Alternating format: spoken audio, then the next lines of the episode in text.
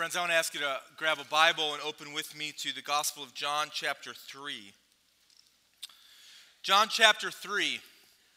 And as we continue in this series that we are calling Life Giver, and as we move through John, chapter 3, we are now in a section of the Bible that regularly finds commentary in the culture around us. Last week, we explored Jesus' words about being born again. And we recognize that that phrase, born again, carries with it some contemporary cultural weight in a variety of connotations. We see that even the idea of born again Christians has become a demographic for political polling data born again Christians are perceived a certain way or portrayed a certain way in the news media. But what we saw as we looked at the interaction between Jesus and Nicodemus was not only were we able to debunk some of the myths around those connotations, but we saw how spiritual new birth is something that is only instituted by God and is absolutely necessary to have a relationship with Him. Today, we intersect culture again as we come to the most well known verse in the Bible. John 3:16. You see it on bumper stickers. You've seen it on road signs. You see people holding up cardboard placards with just the phrase John 3:16 at concerts or sporting events. You see athletes even have John 3:16 painted on their eye black so that when the TV camera comes in close, they can proclaim something about their allegiance to God. This is a verse John 3:16 that many of you learned as children. Some of you can say without even really thinking about the specific words and their meaning. And in many ways this is considered the verse that is for beginners. It's a clear expression of the hope that we find in Jesus. But the passage is infinitely deeper than the beginner status that it's given. And I have to say that as I, as I spent the last week thinking about this, this passage carries with it a natural heaviness. I'm heavy as I think about it this morning. It's heavy because in these five verses of the Bible are some of the most massive ideas with some of the most serious consequences for human life. Love, judgment, eternal life. Eternal condemnation. And if you let just even those four phrases sink in for a minute, you'll begin to feel the gravity of what is happening in this passage even before we begin. Love, judgment, eternal life, eternal condemnation.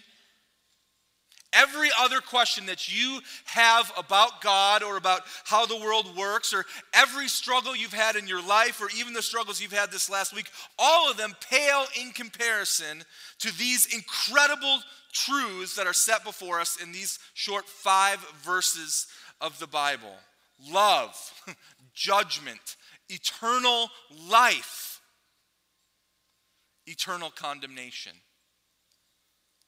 There is nothing in your human experience that is more important than these things. And so it's not surprising that this passage comes with a sense of public notoriety because some of the deepest realities are found right here. And so let's pray together and ask God to help us to see them, to know them, and to feel the weight of them appropriately. Please pray with me. Father in heaven, we come before you in your word longing to hear from you. And we trust that you will speak. Help us to know and to feel the significance of these short five verses this morning. Help us to press aside the things that would distract us in this very moment. That by your Spirit, you would breathe new life upon us. Amen. John 3 16 through 21 is a continuation of Jesus' explanation or an explanation of Jesus' dialogue with Nicodemus found in the first part of the chapter. He explained that new birth is required to see the kingdom of God. And of course, Nicodemus had questions about this, and Jesus would describe that God himself would be the one, the only one that could give this new birth. And so the driving question behind this explanation is, is well, why then is faith in God's solution required to be saved? Why does God require faith or belief as is expressed here? And the answer is found in the details of this explanation. God is the subject, and we see that he gives an answer. So read with me John 3, starting at verse 16. It says, For God so loved the world that he gave his only Son, that whoever believes in him should not perish, but have eternal life. For God did not send his Son into the world in order to condemn the world, but in order that the world might be saved through him. Whoever believes in him is not condemned, but whoever does not believe is condemned already, because he has not believed in the name of the only Son of God. And this is the judgment. The light has come into the world, and people loved the darkness rather than the light because their works were evil. For everyone who does wicked things hates the light and does not come to the light, lest his work should be exposed. But whoever does what is true comes to the light, so that it may be clearly seen that his works have been carried out in God. The first thing that we notice as we read this explanation of new birth, seeing the kingdom, new life, is we see that the disposition of God in sending Jesus. And verse 17 points us to this disposition right off the bat. God did not send his son into the world in order to condemn the world, but in order that the world might be saved through him.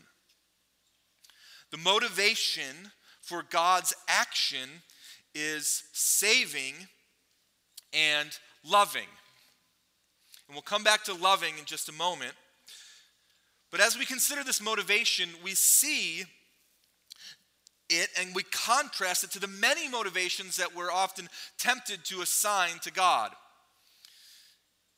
He's unkind. He's mean and cruel.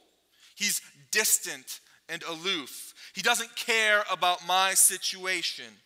Or whatever the motivation might be or the disposition might be that we're trying to assign to God. But this motivation, saving and loving, is striking by way of comparison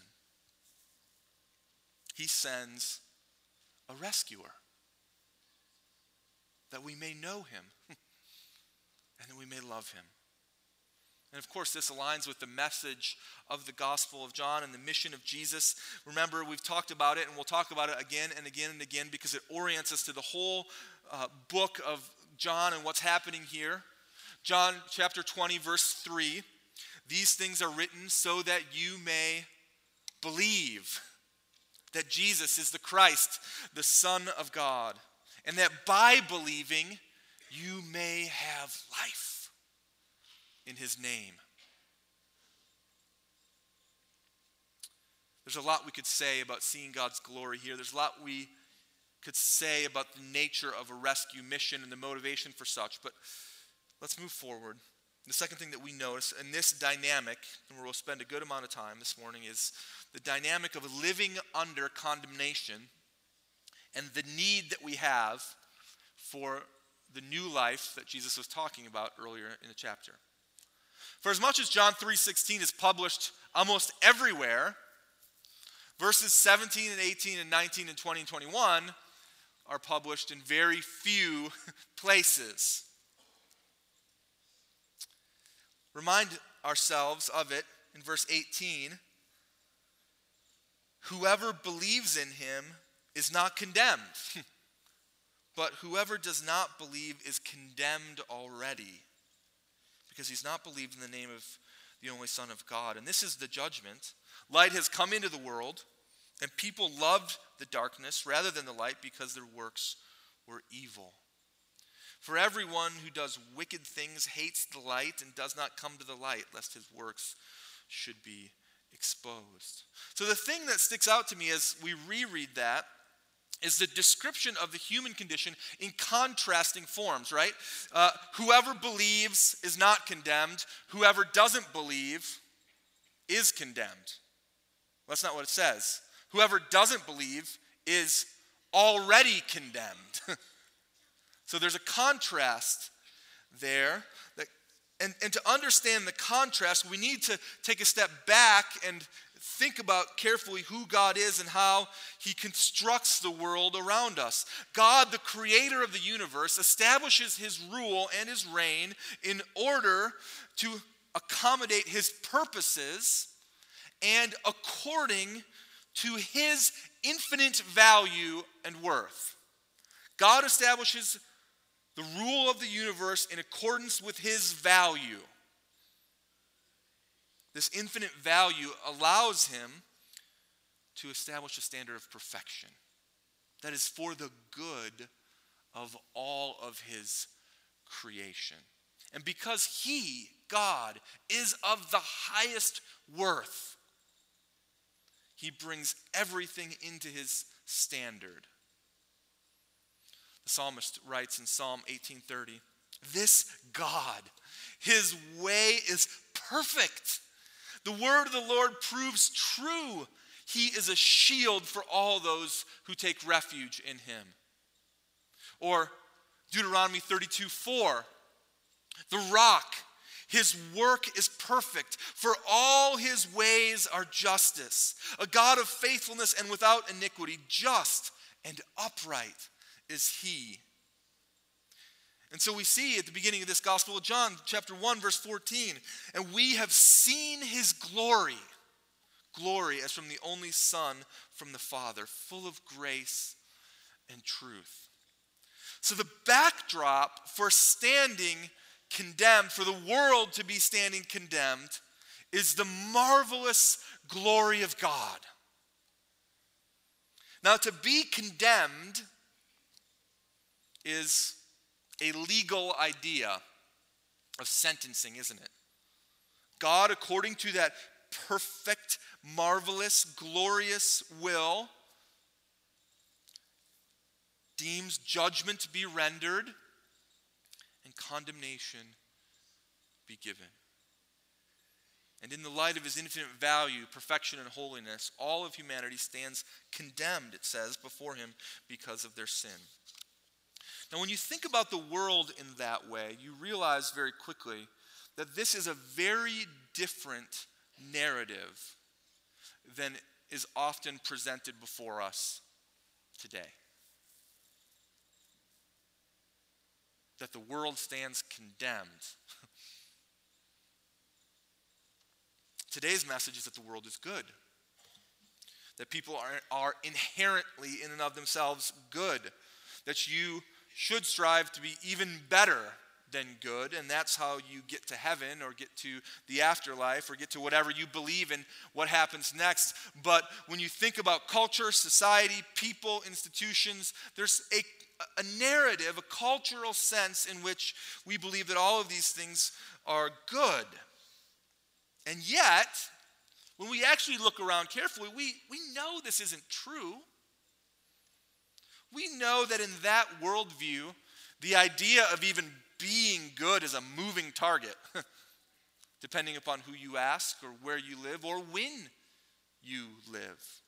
There's no constant standard. And even if there was, we see that all around us, lying and cheating and stealing occur. We see people cheating on their spouses. There's nothing good about that. We see leaders who lack integrity. We see dirty politics between Democrats and Republicans and Republicans and Democrats.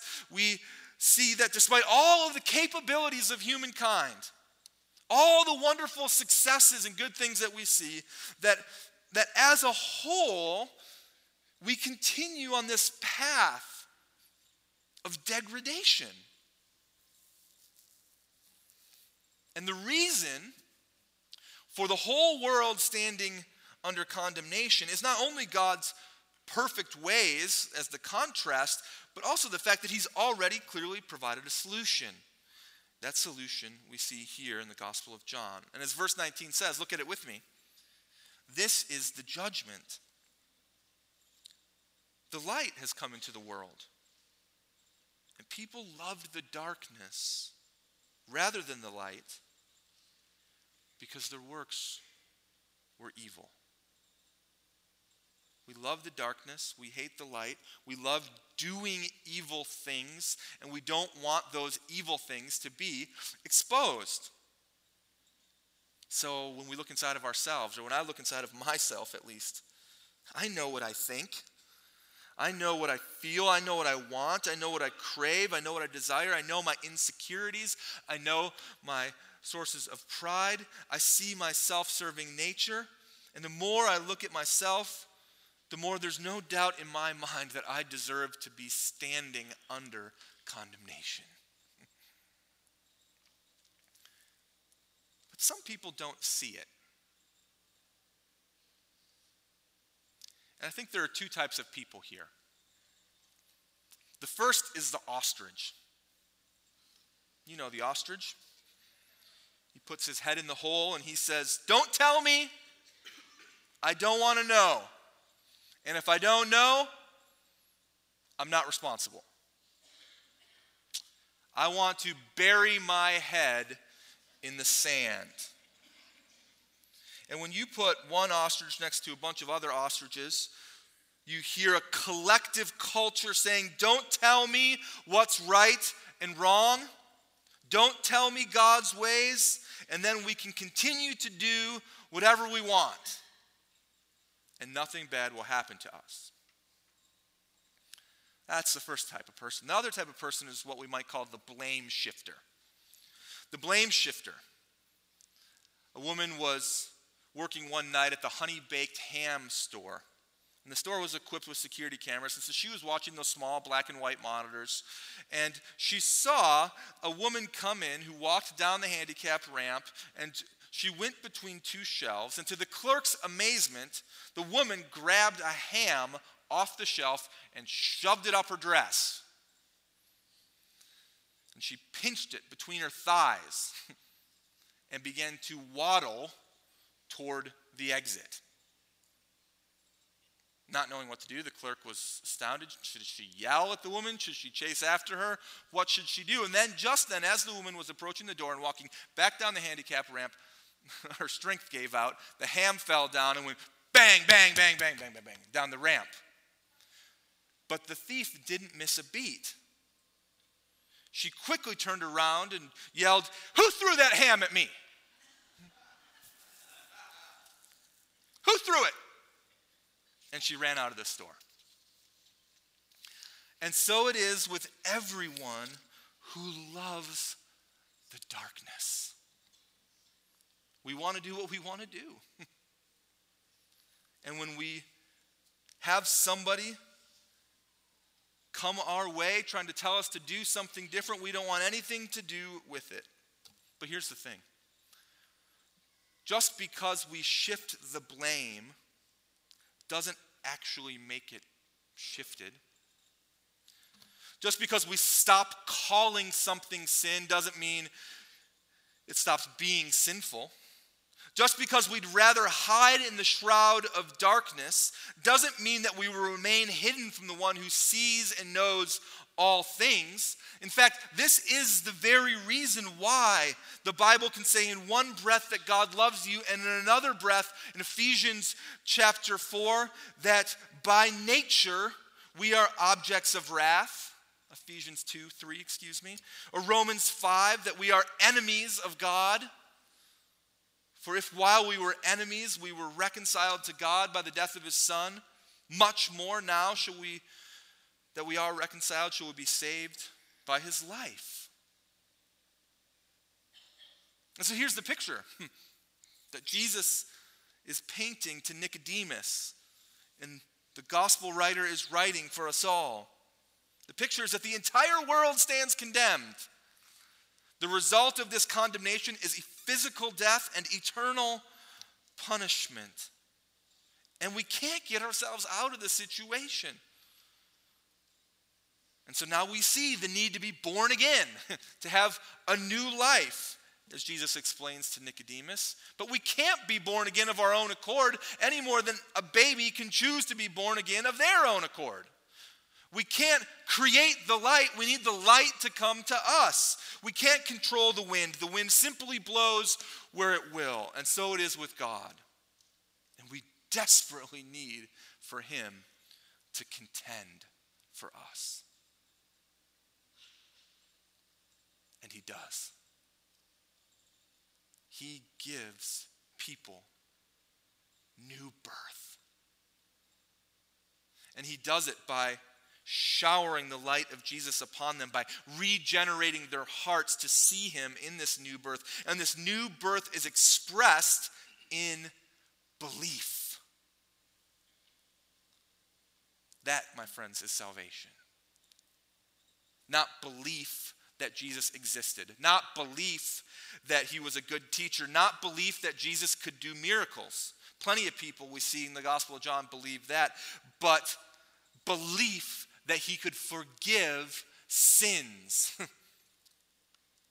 and thus, John 1 12 says, But for all who did receive him, for all who believed in his name, he gave the right to become children of God. New birth, children of God. Spiritual condemnation, forgiveness. And you see that the nature of this belief has a synonym to it, and that is receiving him. In John 1:12. If you look at the words very carefully, for all those who received him, that is all who believed in his name, receiving him is believing in him and believing in him is receiving him. Receiving him as what? As who he really is. as the one who is the Lord to rule over your life. Receiving is truly believing. But so often we think that some sort of mental assent is true believing, and we forget the receiving. And that leads to the main point. Why does God rescue any of these enemies of His at all? Why does God look at a world who's under condemnation? A world and by world in John 3:16 he's not talking about the physical creation he's talking about humanity. He's talking about the same world in 1 John that we're told not to love but he does love. Why? Why does he save any of his enemies at all? And the answer is just that simple idea that he loves us God expresses his love by giving his son. and we accept his love by believing in his son. God expresses his love to you by giving his son. And we accept that love by believing or receiving his son. For God so loved the world that he gave his only Son, that whoever believes in him should not perish, but have eternal life. How do you communicate the love of God? I think the hardest part about this passage of Scripture or preaching this passage of Scripture is that with words we are trying to communicate something that is almost incommunicable by words the love of God. Now, there are a lot of different ways that God loves us, but there is a chief way that He loves us. You don't get to choose. As much as you might want to choose, God, I wish you would love me this way. the lottery got really big this week, and there's another drawing coming up. If you really loved me, we don't choose the way that God loves us. He chooses the way, and He chooses the best way. This is how He loves you, chiefly. He loves you in that He gave His only Son. He gave. He gave. He gave to His enemies. He gave to the condemned. He gave to those who didn't deserve it. He gave to the ones he didn't have to give to. He gave to you because he loves you. J.I. Packer states in his famous book, Knowing God, what matters supremely is not, in the last analysis, the fact that I know God. But the larger fact which underlies it is the fact that he knows me. I am graven on the palms of his hands and I'm never out of his mind. All my knowledge of him depends on his sustained initiative in knowing me. I know him because he knew me first and he continues to know me. He knows me as a friend, one who loves me, and there's no moment when his eye is off of me or his attention is distracted from me, and no moment, therefore, when his care falters. This is momentous knowledge. There is unspeakable comfort, the sort of comfort that energizes, be it said, not, of, not enervates, in knowing that God is constantly taking knowledge of me in love and watching over me for my good. There is tremendous relief in knowing that his love to me is utterly realistic, based at every point on the prior knowledge of the worst about me, so that no discovery now can disillusion him about me in the way that I'm so often disillusioned about myself and quench his determination to bless me. For God so loved. How do you express the magnitude of this love so that we feel it? The hymn writer Frederick Martin Lehman attempts to do so. The love of God is greater far than any tongue or pen can ever tell. It goes beyond the highest star, it reaches to the lowest hell. The guilty pair bowed down with care. God gave his son to win. His erring child, he reconciled and pardoned from his sin. Oh, love of God, how rich and pure, how measureless and strong. It shall forevermore endure the saints and angels' song. One day, a father wanted to teach his little boy about God's love. And taking him to the top of a high hill, he pointed in all the directions of the compass. And then, sweeping his arms around the horizon, he exclaimed, Johnny, my boy, God's love is as big as all of that. Why, Father, the child replied with sparkling eyes then we must be right in the middle of it. How true it is for those of you who believe in Jesus. You are indeed right in the very center of the love of God. God expresses his love by giving his son. And we accept God's love by believing his son. God expresses his love to you by giving you his son. When you stood condemned, when you stood lost, when you loved the darkness more than you loved the light, he gave new birth. So you could see the kingdom, so you could experience the light, so that you could enjoy the most valuable thing forever. And we accept that love by believing in his son, Jesus. And so the question becomes do you receive his love? Or are you like the two year old?